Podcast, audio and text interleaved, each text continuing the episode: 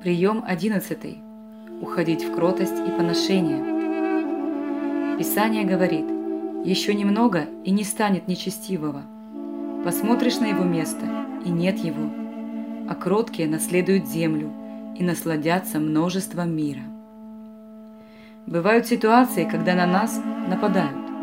Иногда справедливо, иногда нет. И мы можем защищаться. Идет папа, а его сынок избивает детей – Зачем папе защищать такого сынка? Он скажет, конечно, «А ну-ка, хватит! Получишь сейчас от меня! Остановись!»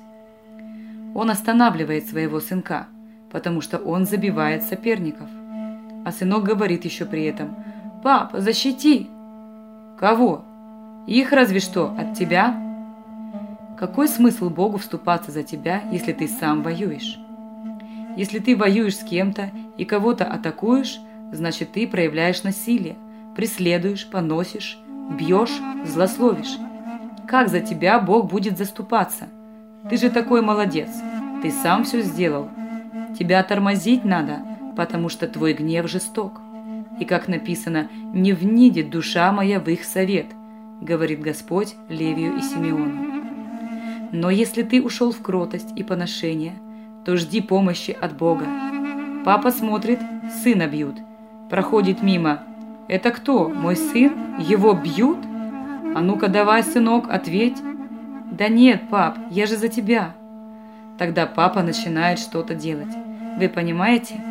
Кроткие наследуют землю и насладятся множеством мира.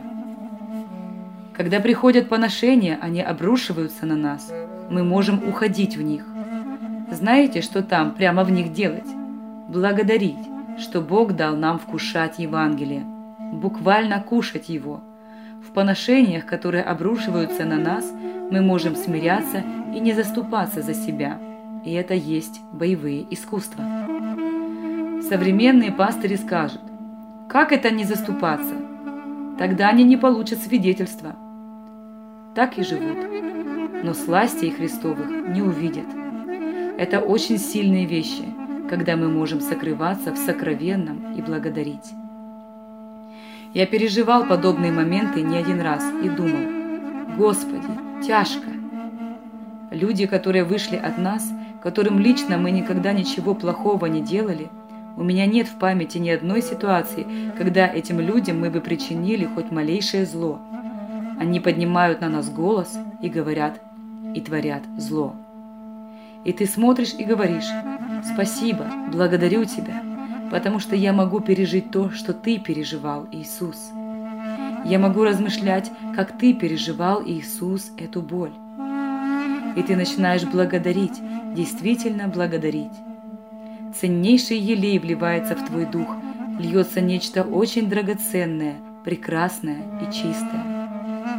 И ты понимаешь, что это сласти, это не страсти, уходят твердые согласные и приходят сласти Христову.